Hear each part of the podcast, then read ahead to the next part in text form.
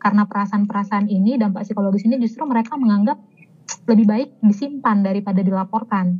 Ditemukan para pelaku kekerasan seksual ini eh, kalau ditilik lagi ya masa perkembangannya waktu kecil mereka adalah orang-orang yang kurang memiliki kelekatan emosi dengan orang tuanya atau dengan keluarga yang mengasuh.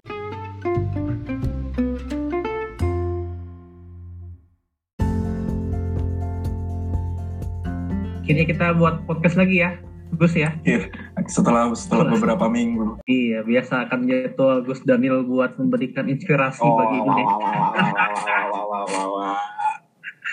ya. Ini baru buat lagi. Nah, um, kali ini saya sama Daniel mau diskusi tentang kekerasan seksual. Kalau teman-teman yang ngikutin kemarin, kita sempat membahas kekerasan seksual dari aspek keadvokasinya, aspek hukumnya sama Mbak Vira ya kemarin ya kalau teman-teman iya, masih sama Komnas, Komnas Perempuan. Iya, nggak salah sebut ya kali ini ya. Kemarin ya. salah sebutnya Komnas HAM terus.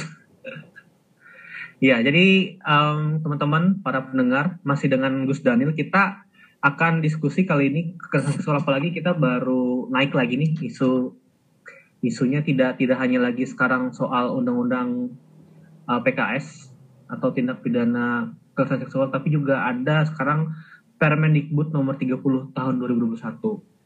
Ya, ya rame tuh. Rame juga tuh. Hmm. Sempat juga kan ada beberapa yang kontra juga. Tapi kali ini kita akan lebih membahas aspek lebih ke psikologisnya. Apa sih yang terjadi dengan korban? Korban seksual itu seperti apa sih pikiran dia ketika dia menjadi korban?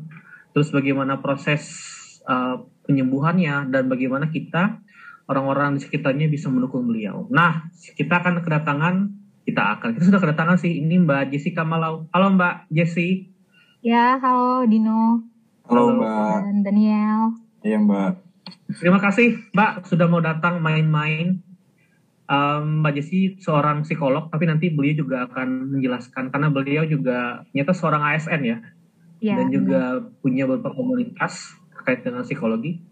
Mungkin Mbak Jessica boleh cerita Mbak singkat tentang backgroundnya? Iya, halo pendengar filsuf abal.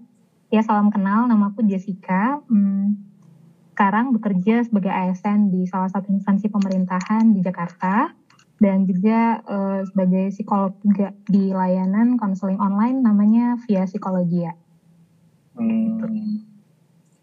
Jadi di Via Psikologia itu uh, kita bisa konseling dengan uh, soal psikologi gitu mbak? Langsung ya, gitu. bisa. Bisa langsung ke psikolognya. Apalagi ini kan karena masih pandemi ya.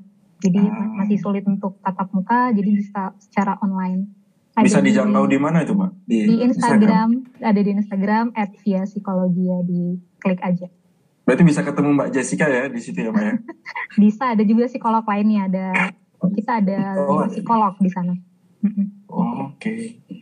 nah mbak ngomongin kekerasan seksual nih mbak apa namanya sebenarnya kita kan arahnya pengen gimana sih kita sebagai awam yang mungkin di sekitar kita tuh juga banyak korban kekerasan seksual gitu yeah. arahnya kan kita pengen membantu gitu dan tidak tidak salah dalam memberikan treatment atau bantuan atau mungkin apa pun lah itu nah sebenarnya kalau dalam psikologi sendiri kekerasan seksual tuh didefinisikannya seperti apa mbak? Oke, okay.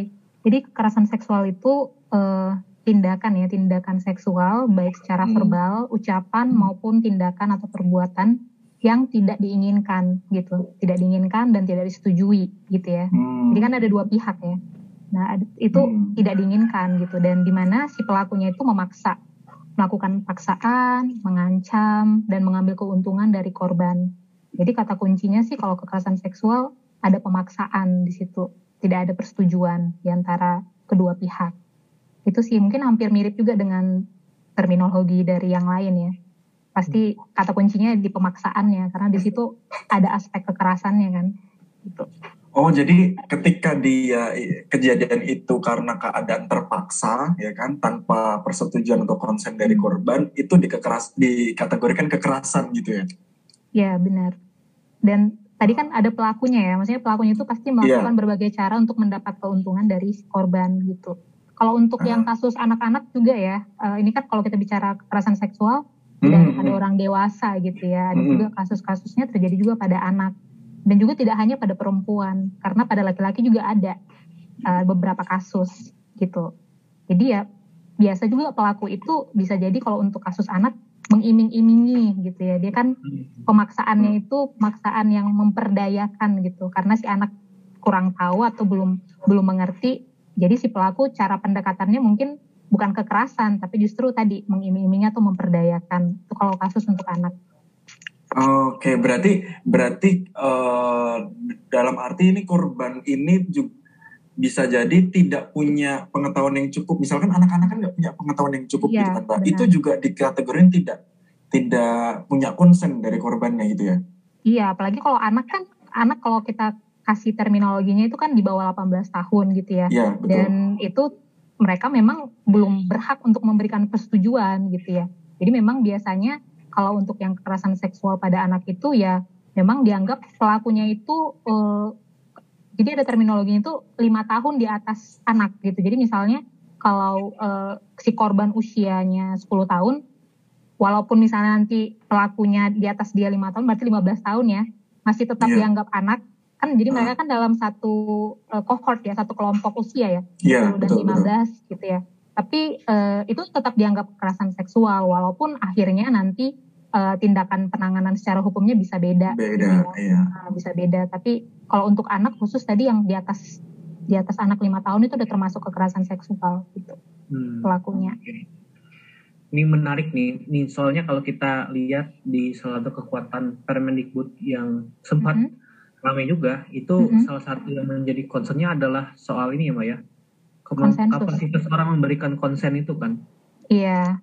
Jadi tidak tidak bisa apa namanya ketika dia dalam kondisi yang tertentu atau mungkin di bawah umur itu dia nggak bisa dikatakan memberikan concernnya mm. untuk berhubungan seksual misalnya itu. Iya, anak kan tidak adekuat gitu, tidak tidak belum ya, belum punya belum punya kuasa atau wewenang untuk menyetujui gitu. Jadi pasti hmm. Masuk kekerasan seksual kalau pada anak. Kalau pada dewasa, yang nah itu beda lagi ya.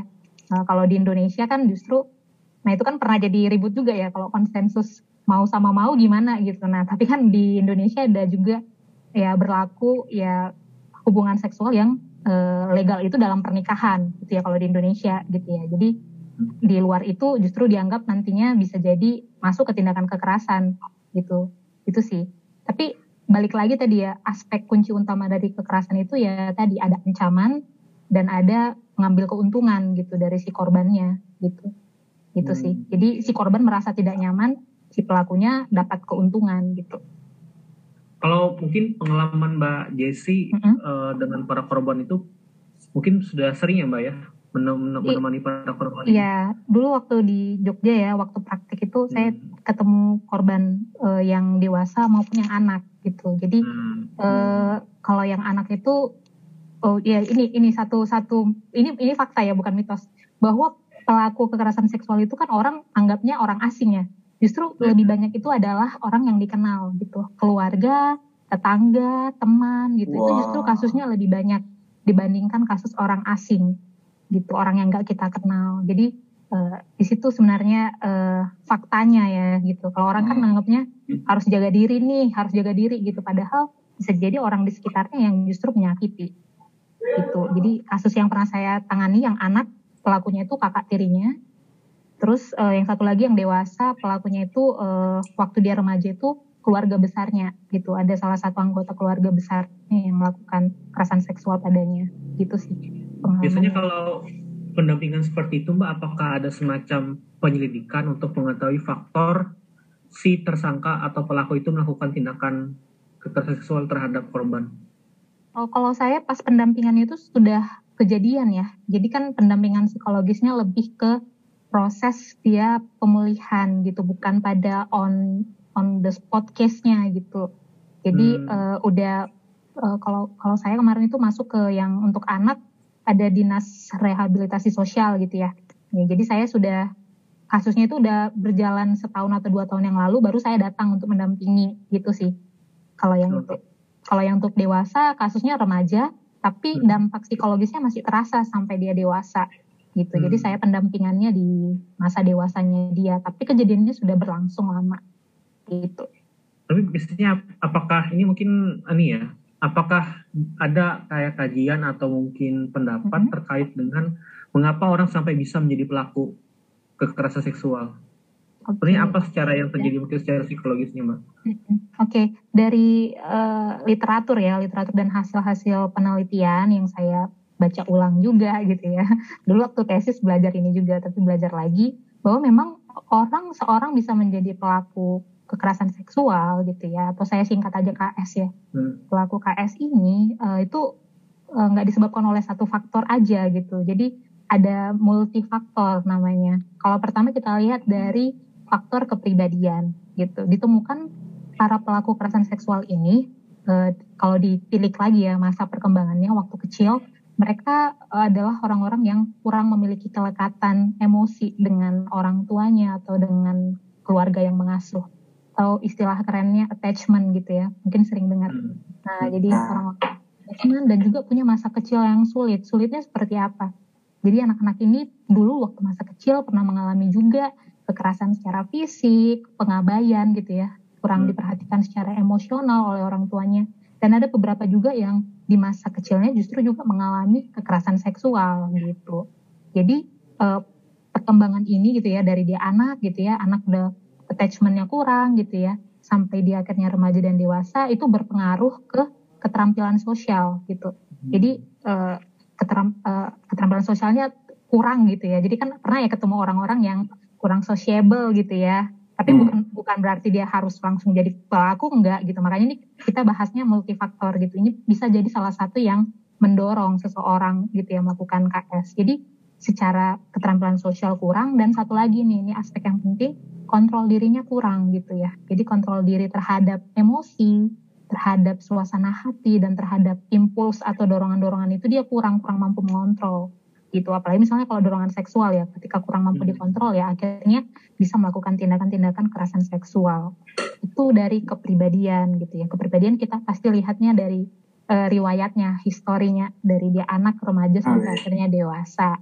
itu yang pertama. Dan yang kedua ada teori perilaku ya ini jadi bahwa kekerasan seksual ini adalah satu perilaku yang bisa dipelajari gitu loh. Pembelajaran ada proses pembelajaran ternyata di dalamnya gitu. Jadi ada konsep kalau mungkin teman-teman juga uh, sering dengar gitu ya reward and punishment gitu ya.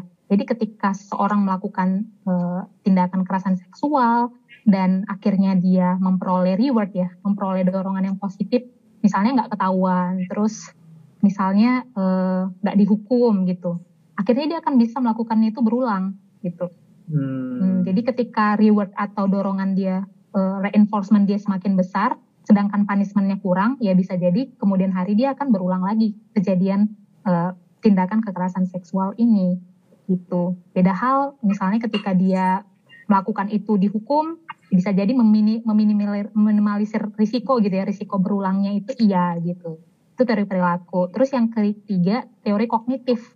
Jadi uh, menurut teori kognitif ini pelaku kekerasan seksual ini memiliki uh, error thinking, salah berpikir. Jadi pola pikir dari pelaku ini menganggap bahwa si korban ini justru menginginkan gitu, menginginkan tindakan itu misalnya gitu ya ketika dia melihat seorang anak dia menganggap ketika anak itu misalnya berbicara dengan dia atau dekat sama dia dia menganggap anak ini butuh kasih sayang, dipeluk, dicium gitu. Itu cara berpikir yang salah padahal anak itu belum tentu membutuhkan itu gitu ya. Jadi dia menganggap bahwa tindakan yang dia lakukan itu justru menenangkan dan diinginkan oleh si anak misalnya kalau pada anak.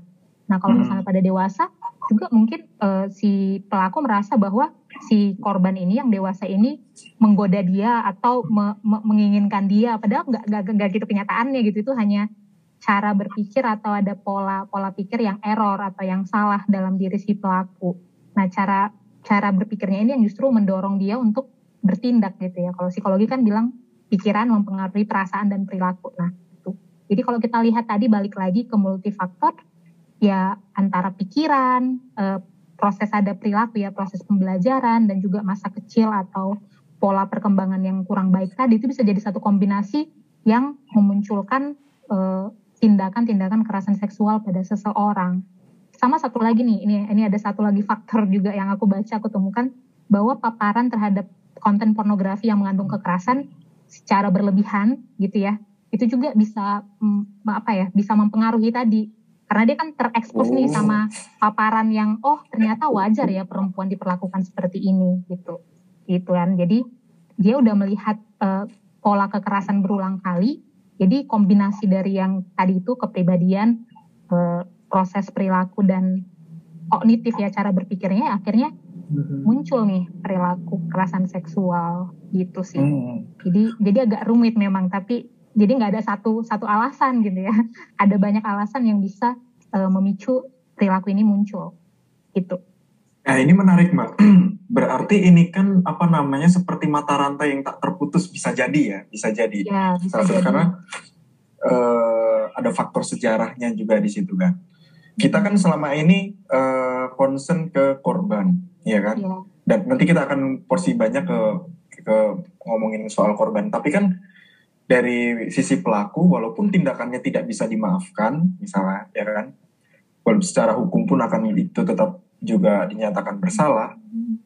Tapi ada aspek-aspek tertentu yang misalkan oh ternyata dia ini dulu korban kekerasan seksual juga makanya dia seperti itu gitu.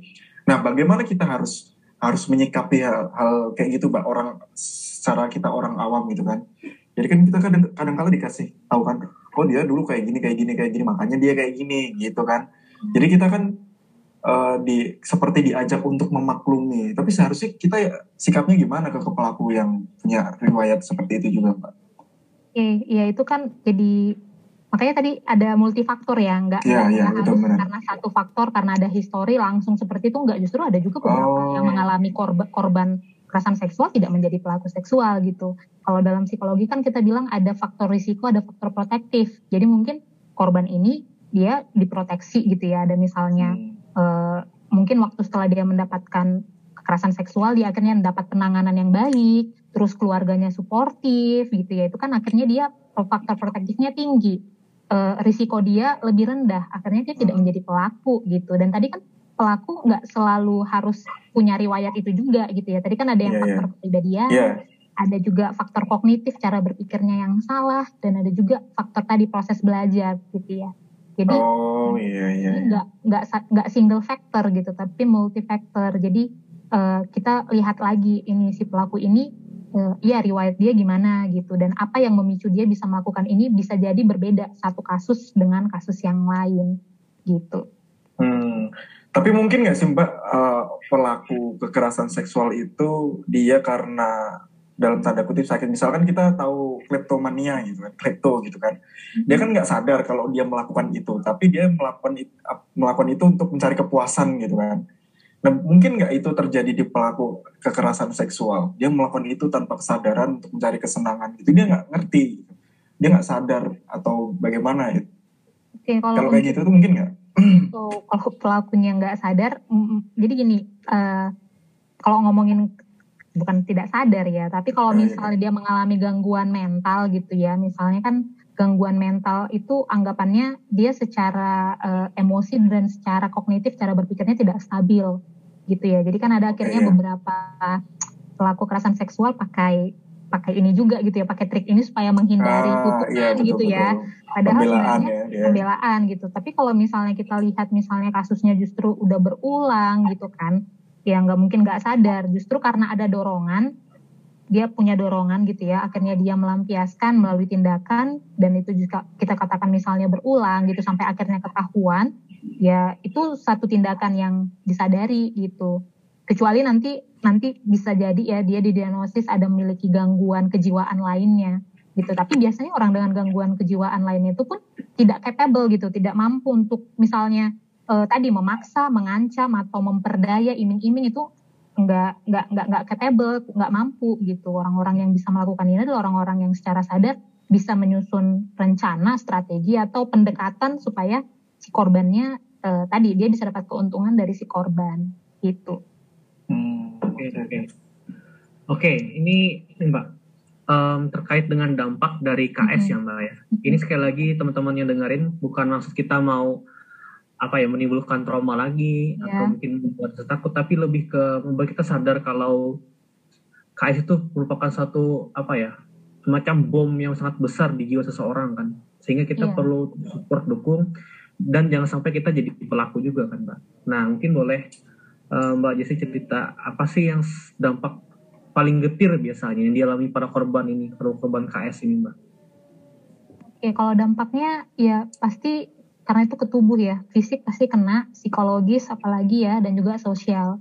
Tapi karena aku orang psikolog, jadi bahasnya ke psikologis. Tapi kalau untuk fisik hmm. yang tadi itu ya, memang dia akan mengalami kalau uh, berulang kali justru ya, akan mengalami kerusakan di alat kelamin, bahkan juga mengalami risiko penularan penyakit kelamin gitu ya, IMS gitu ya, infeksi menular seksual. Itu untuk yang fisik. Kalau untuk psikologis sendiri, yang paling kentara itu adalah trauma gitu ya. Karena itu kan satu pengalaman yang tidak menyenangkan tidak diinginkan tadi ya dan berupa paksaan gitu ya. Jadi ketika uh, tubuh kita dieksploitasi gitu ya di, di, ditimpakan satu kekerasan apalagi secara seksual ya. Seksual itu kan uh, intim gitu ya. Hal yang intim dari diri seseorang hal yang dianggap berharga dari diri seseorang. Jadi akhirnya dia merasa tadi itu uh, trauma gitu. Orang-orang trauma itu gini loh, gak gak sederhana yang kita bayangkan ya. Trauma itu menyakitkan gitu. Menyakitnya menyakitkannya kenapa? Karena itu tadi uh, itu dari luar ya, dari luar ke dalam diri, akhirnya disimpan dalam diri dan itu kalau tidak ditangani dengan baik uh, uh, manifestasinya bisa banyak gitu. Jadi kayak seperti muncul flashback ingatan-ingatan akan uh, pengalaman KS tadi gitu. Apalagi kalau orang yang dewasa ya. Kalau anak-anak mungkin ada beberapa yang tidak bisa mengingat gitu. Apalagi kalau usianya masih hmm. kecil gitu ya. Tapi kalau yang dewasa justru dampaknya lebih berat gitu. Karena dia sudah dewasa pertama dia mengerti terus dia bisa ingat. Akhirnya flashback gitu ya. Ingatan-ingatan kilas balik tentang pengalaman KS yang tidak diinginkan itu muncul gitu. Jadi bisa dalam bentuk mimpi buruk gitu ya kalau hmm. uh, ini yang buruk, mengalami gangguan tidur, gangguan makan, kalau itu terus menerus uh, dari trauma bisa menyebabkan tadi akhirnya orang jadi depresi. Kenapa dia depresi? Karena dia merasa gitu ya, merasa dirinya tadi kan dirinya tidak berharga gitu karena ada sesuatu yang sudah direnggut dari dirinya, merasa dirinya tidak berdaya karena dia posisinya korban dan tidak bisa pada saat itu melawan atau uh, apa ya melakukan satu pertentangan gitu dengan pelakunya jadi dia merasa tidak berdaya gitu. Bahkan setelah setelah kejadian itu selesai tetap perasaan tidak berdaya itu dibawa bertahun-tahun gitu. Dan juga merasa tidak aman. Ya gimana dia merasa aman? Karena pernah diserang gitu ya karena pernah dieksploitasi gitu. Jadi eh, perasaan-perasaan ini kan secara psikologis ya dipendam. Dan uh, saya banyak baca beberapa kasus dan juga pernah ketemu ya dengan beberapa orang karena perasaan-perasaan ini dampak psikologis ini justru mereka menganggap lebih baik disimpan daripada dilaporkan gitu. Hmm. karena tadi perasa udah merasa tidak berharga ngapain ngapain dikasih tahu gitu ngapain ditangani gitu. Jadi uh, mending dirahasiakan. Nah itu yang justru jadi bisa jadi bom waktu juga untuk si uh, korbannya si penyintasnya gitu karena tidak ditangani kan. Jadi dia merasa menanggung beban ini sendiri karena memang berat gitu. Bagi dia sendiri pun itu berat gitu. Jadi ya secara psikologis akhirnya kalau dalam long term ya jangka panjang itu tadi muncullah gejala-gejala psikologis, gangguan-gangguan seperti depresi, kecemasan, uh, ini satu gangguan PTSD. Uh, eh, PTSD bahasa Indonesia-nya apa ya? Uh, gangguan stres pasca trauma. Jadi ketika dia trauma, akhirnya dia lebih merasa tertekan gitu. Dan akan mengganggu keberfungsian dia sehari-hari dalam makan gitu. Jadi mungkin agak selera makan tidur tidurnya terganggu. Kerja juga jadi malas-malasan nggak merasa punya gairah hidup gitu ya. Karena tadi kayaknya aku udah nggak berharga gitu. Uh, aku nggak berdaya gitu. Jadi dinamikanya itu yang uh, mungkin nggak nggak langsung uh, apa ya nggak langsung kelihatan ya seperti fisik ya. Secara fisik dia kan kelihatan gitu ya bisa yeah, iya. dilakukan visum, bisa dilakukan pemeriksaan kelihatan gitu. Tapi kalau untuk psikologis dia itu uh, akan kelihatan baik jangka jangkanya itu jangka panjang gitu. Hmm. Oh terus yang terakhir yang sosial. Hmm. Nah itu juga sosial. Nah itu adanya stigma gitu ya, stigma bahwa si korbannya yang salah gitu ya. Penilaian-penilaian yang buruk atau negatif itu justru sama korban gitu gitu. Dan jadi pembenaran terhadap pelaku. Nah itu juga bisa jadi beban beban psikologis juga untuk si korban gitu ya, untuk si penyintas gitu bahwa ada di posisi korban kok malah dianggap atau dikasih stigma yang buruk tadi ya, bahwa dia yang hmm. dia yang menginisiasi, dia yang menginginkan padahal enggak gitu. Gitu. Jadi yang tiga dampak tadi fisik, psikologis dan sosial. Ya, gitu. ini yang uh, perlu sekali ya kita ya empati ya hmm, untuk betul. para penyintas ini karena sangat berat kan dan aku rasa juga korbannya adalah bukan hanya si korban itu tapi juga keluarga juga kan pasti ya. Iya, yeah, efeknya, ya, efeknya luas. Keluarganya. Iya, mm jadi sangat luas dampaknya kan nggak cuma satu individu doang. Um, Mbak, ini aku nggak tahu ya apakah kayak semacam dampingan psikologi ini hanya ada untuk korban atau ada buat pelaku. Kan selama ini kita ketahui kan pelaku kan dihukum ya. Kalau teman saya yang cerita itu yang sering masuk uh, kalau masuk penjara ya dalam artian ada kunjungan itu bilang itu pelaku pelaku KS tuh yang paling ini paling disiksa di penjara katanya itu yeah. apakah hmm. teman-teman ini yang pelaku ini apakah ada penanganannya atau memang hanya fokus ke korban itu mbak? Oke okay, kalau untuk penanganan pada pelaku KS ya memang yang paling populer sih korbannya ya atau penyintas lah hmm. bahasanya gitu ya penyintas KS gitu yang lebih banyak diteliti dan dikerjakan. Kalau untuk di Indonesia uh, aku kurang tahu ya. Uh, kayaknya kalau kita pun kayak aku penelitianku juga untuk korban gitu kalau hmm. penelitianku gitu. Karena memang kalau dilihat dari hasil referensi yang misalnya kita lihat di negara maju ya mereka itu memang pernah melakukan treatment untuk um, pelaku KS cuman ditemukan bahwa uh, apa ya keefektifan dari treatment atau terapi psikoterapi yang diberikan itu tidak menjanjikan gitu. Jadi kalau kita lihat uh, pakai istilah mereka mengalami gangguan lalu di dikasih penanganan supaya bisa kembali e, berfungsi seperti semula gitu ya. Maksudnya supaya tidak melakukan e, kejahatan yang sama. Misalnya itu nggak itu fokusnya. Justru fokusnya adalah kalau treatment yang di sana gitu ya. Bukan untuk untuk pulih gitu tapi untuk mengurangi tingkat risiko residivisnya gitu. Jadi Hmm. tingkat bahwa dia akan mengulangi perilaku yang sama gitu. Setelah dia keluar dari penjara, apakah dia akan mengulangi lagi atau enggak? Nah itu yang dicoba untuk di treatment gitu. Hmm.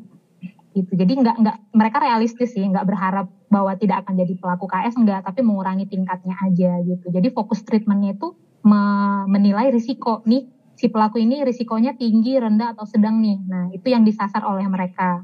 Jadi ada hmm. contoh treatmentnya itu kan tadi kita lihat tuh penyebabnya kan pola pikir ya, pola pikir dan juga ada proses pembelajaran dari perilaku. Nah, salah satu treatment yang treatment yang mereka lakukan yang aku baca juga di jurnal namanya CBT ya, Cognitive Behavioral Therapy gitu. Jadi menggunakan merekstru, merestrukturisasi tadi kan mereka salah berpikir ya. Tadi kan ada pola pikir bahwa oh si korbannya menginginkan kok, oh si anak ini yang merayu atau menggoda aku. Nah, itu cara berpikir mereka yang dibenerin terus perilaku mereka juga di dibenerin juga gitu ya dalam proses terapi itu.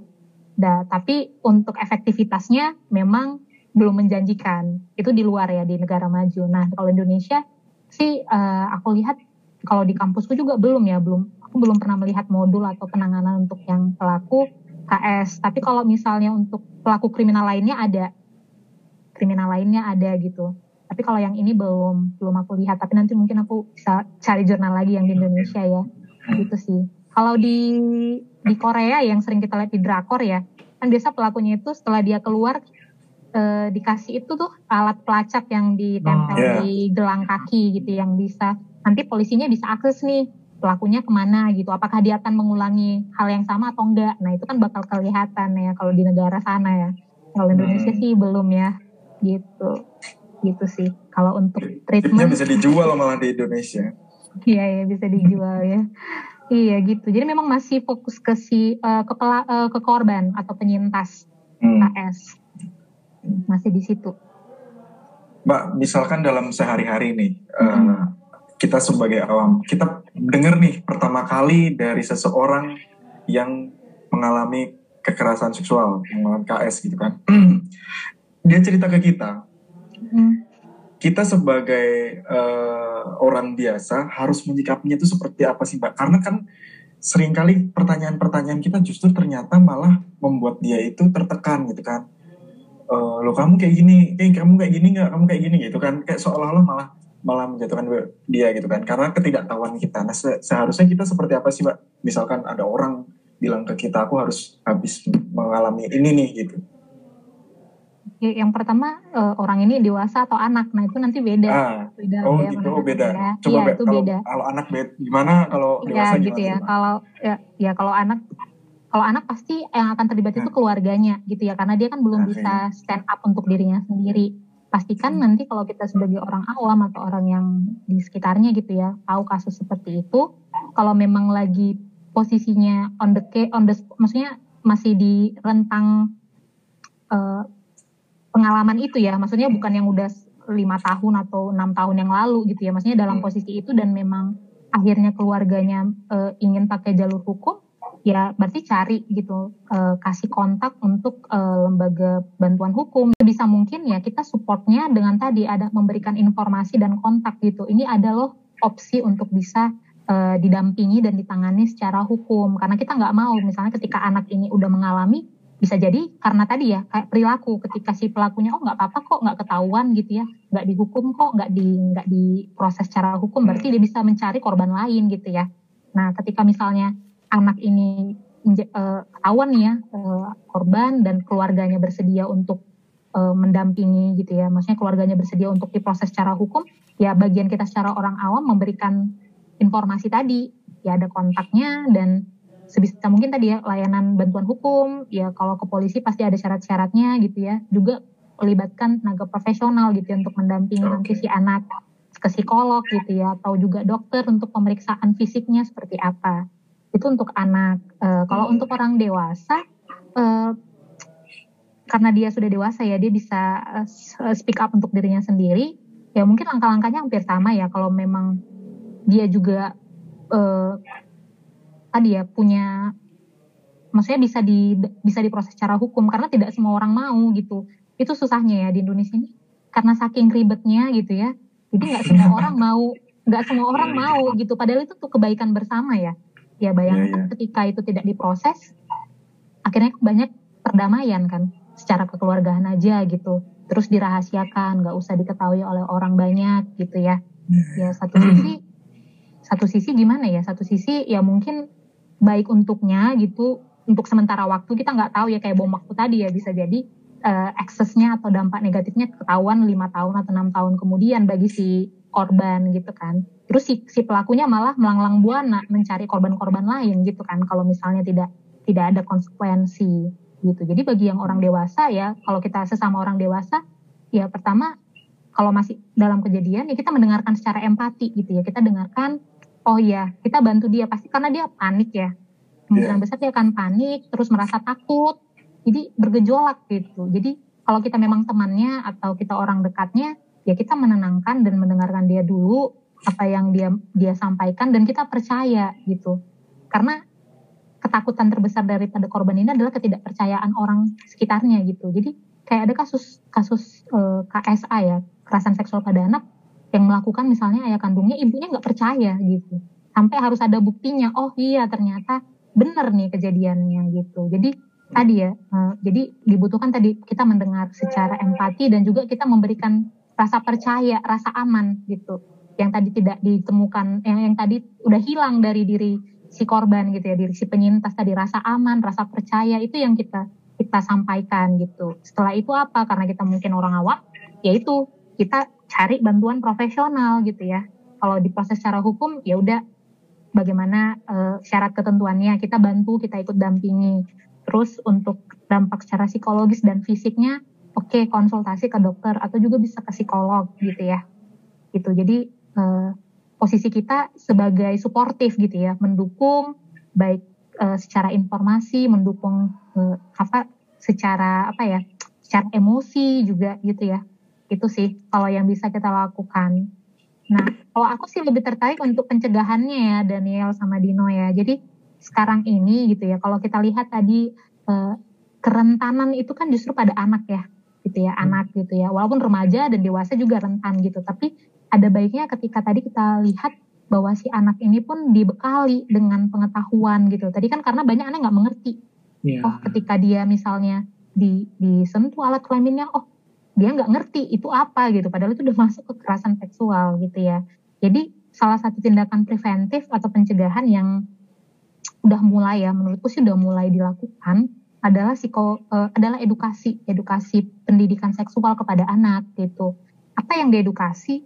Ya bukan diedukasi aktivitas seksual bukan. Tapi yang diedukasi itu adalah dia mengenali oh organ tubuhku seperti ini. Oh aku aku memiliki nah, aku seorang laki-laki aku punya apa punya apa punya alat kelamin apa. Aku seorang perempuan aku punya alat kelamin apa. Itu yang diajarin. Terus diajarin bagaimana merawat diri bagaimana dia uh, berani menolak juga gitu kan. Apa yang bisa disentuh apa yang tidak bisa disentuh itu diajarin pada anak sesuai usia dan pemahaman dia gitu. Dan siapa yang ngajarin? Ya pastinya orang tua gitu ya.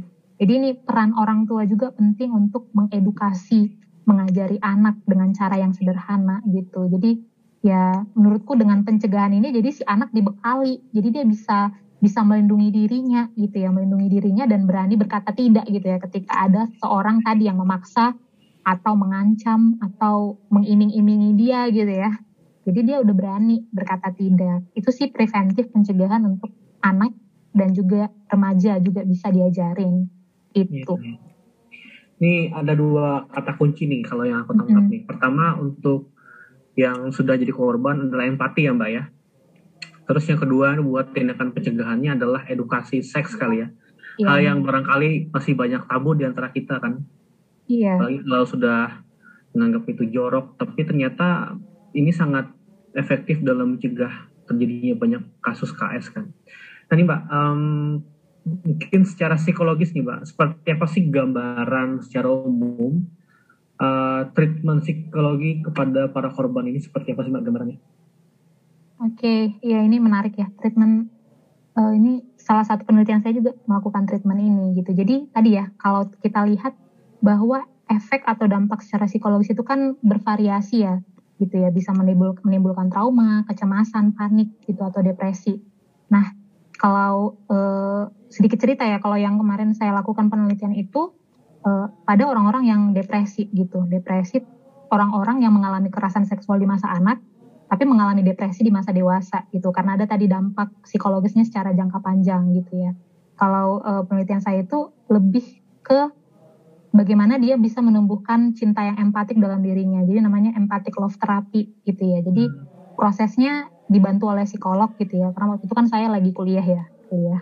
Jadi dibantu oleh psikolog, saya penelitinya dan psikolognya uh, memberikan sis, uh, sesi sesi terapi ya jadi kalau psikoterapi ini kan bukan datang sekali langsung sembuh gitu ya, atau datang sekali langsung membaik gitu. Kalau kemarin itu ada 8 sesi yang harus di, uh, eh, harus dijalani dan itu dalam bentuk kelompok, terapi kelompok gitu. Jadi kalau dari beberapa referensi yang saya baca juga terapi kelompok ini membantu gitu, membantu untuk para penyintas bisa lebih lebih lebih apa ya?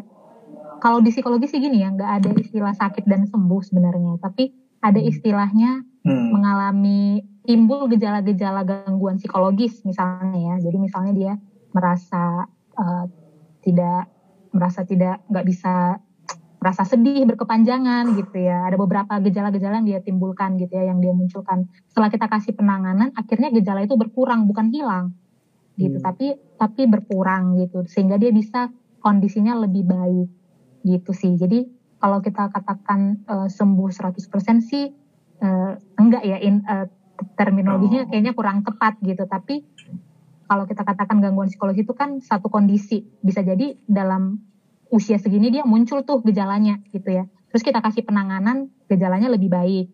Oke setelah itu dia bisa berfungsi dengan baik gitu. Bisa jadi namanya relapse gitu ya relapse. Akhirnya dia muncul lagi bisa jadi gitu karena ada pemicunya gitu. Jadi e, kalau dibilang sembuhnya kapan ya itu sesuatu yang harus dia deal dengan situasi itu seumur hidup sebenarnya gitu bagaimana akhirnya dia bisa uh, bisa bisa menghadapi situasi-situasi itu. Tapi setelah penanganan kita harapkan kondisinya lebih membaik sih. Lebih membaik dari sebelumnya gitu. Oh balik lagi. Nah itu itu itu termnya doang. Balik lagi tadi ke yang terapinya. Jadi terapinya itu tadi kita uh, mengurangi risiko traumanya tadi gitu ya. Yang dia mengalami mimpi buruk gitu kan. Mengalami uh, tadi ingatan-ingatan atau kilas balik yang datang tanpa dia sadari, tanpa dia inginkan gitu kan. Terus uh, tadi perasaan-perasaan tidak berharga. Nah, itu yang kita tumbuhkan kembali gitu dengan psikoterapi ini gitu. Jadi dia melihat uh, pengalaman dirinya sendiri gitu ya. Ini prosesnya agak panjang sih, tapi secara ringkasnya dia belajar untuk melihat keutuhan dirinya gitu ya dia berbicara dengan dirinya, diajak gitu ya dalam beberapa sesi, akhirnya dia menemukan wisdom, kebijakan dalam dirinya untuk uh, dealing with the situation. Tapi ada juga hmm. banyak terapi ya, tadi bisa menyasar perilaku juga, menyasar kognitif gitu ya. Karena kan ada beberapa korban yang merasa aku memang pantas mendapatkannya. Jadi dia mengalami cara pikir yang salah juga gitu. Padahal kan itu sesuatu yang dia tidak inginkan, tapi dia merasa ketika udah berkepanjangan, oh iya aku memang layak mendapatkannya begini begini begini. Akhirnya dia merasa tidak berharga, cenderung depresi, akhirnya mengambil tindakan bunuh diri atau menyakiti diri itu ada juga gitu. Hmm. Jadi treatment-treatmentnya untuk mengatasi sumber-sumber masalah atau dampak psikologis akibat KS itu dan ada banyak kok ada banyak jenis terapinya nanti sesuaikan akan disesuaikan dengan kebutuhan klien kebutuhan penyintasnya gitu buat teman-teman yang dengerin ini uh, yang dengerin juga di apa namanya episode sebelumnya ada ada kesamaan yang kita kita bisa tangkap yang pertama kita harus percaya dulu kepada korban yang kedua yang berikutnya kita harus memberi rasa aman kepada korban. Lalu memang kita sebaiknya ada baiknya untuk memberi apa mengantarkan korban korban mendampingi korban ke pihak yang tepat. Gitu kan kalau kemarin uh, dalam jalur hukum kita pakai advokasi melalui Komnas Perempuan gitu kan. Lalu secara psikologis kita perlu membawa korban uh, ke psikolog bukan dengan pertanyaan-pertanyaan yang mungkin malah malah memojokkan korban eh, penyintas gitu mbak ya. Iya benar. Setuju Daniel. Itu yang bisa dilakukan ya oleh kita ya. Iya iya. Ya Karena itu yang, juga yang memang podcast kayak gini kan bisa meningkatkan awareness juga ya kesadaran masyarakat juga ya kan. Oh iya yeah. ini isu kekerasan seksual ternyata seperti ini dan bagaimana yeah. solusinya iya. Iya. Ini ininya sering kali kita jadi sok tahu gitu kan. Ya kita jangan jangan jangan jadi orang yang sok tahu soal soal seperti apa. Lagi kalau kita bukan ahlinya bukan bukan orang yang biasa mendampingi advokasi atau bukan psikolog yang juga sering mendampingi gitu. Mbak Jessica terima kasih untuk ilmu-ilmunya mengenai kekerasan seksual. Kita banyak banget dapat informasi dan ilmu dari sini. Semoga teman-teman yang dengerin uh, kita bisa membuat iklim bersama, iklim yang aman uh, dan tidak memberi tempat untuk uh, perilaku apa pelaku kekerasan seksual.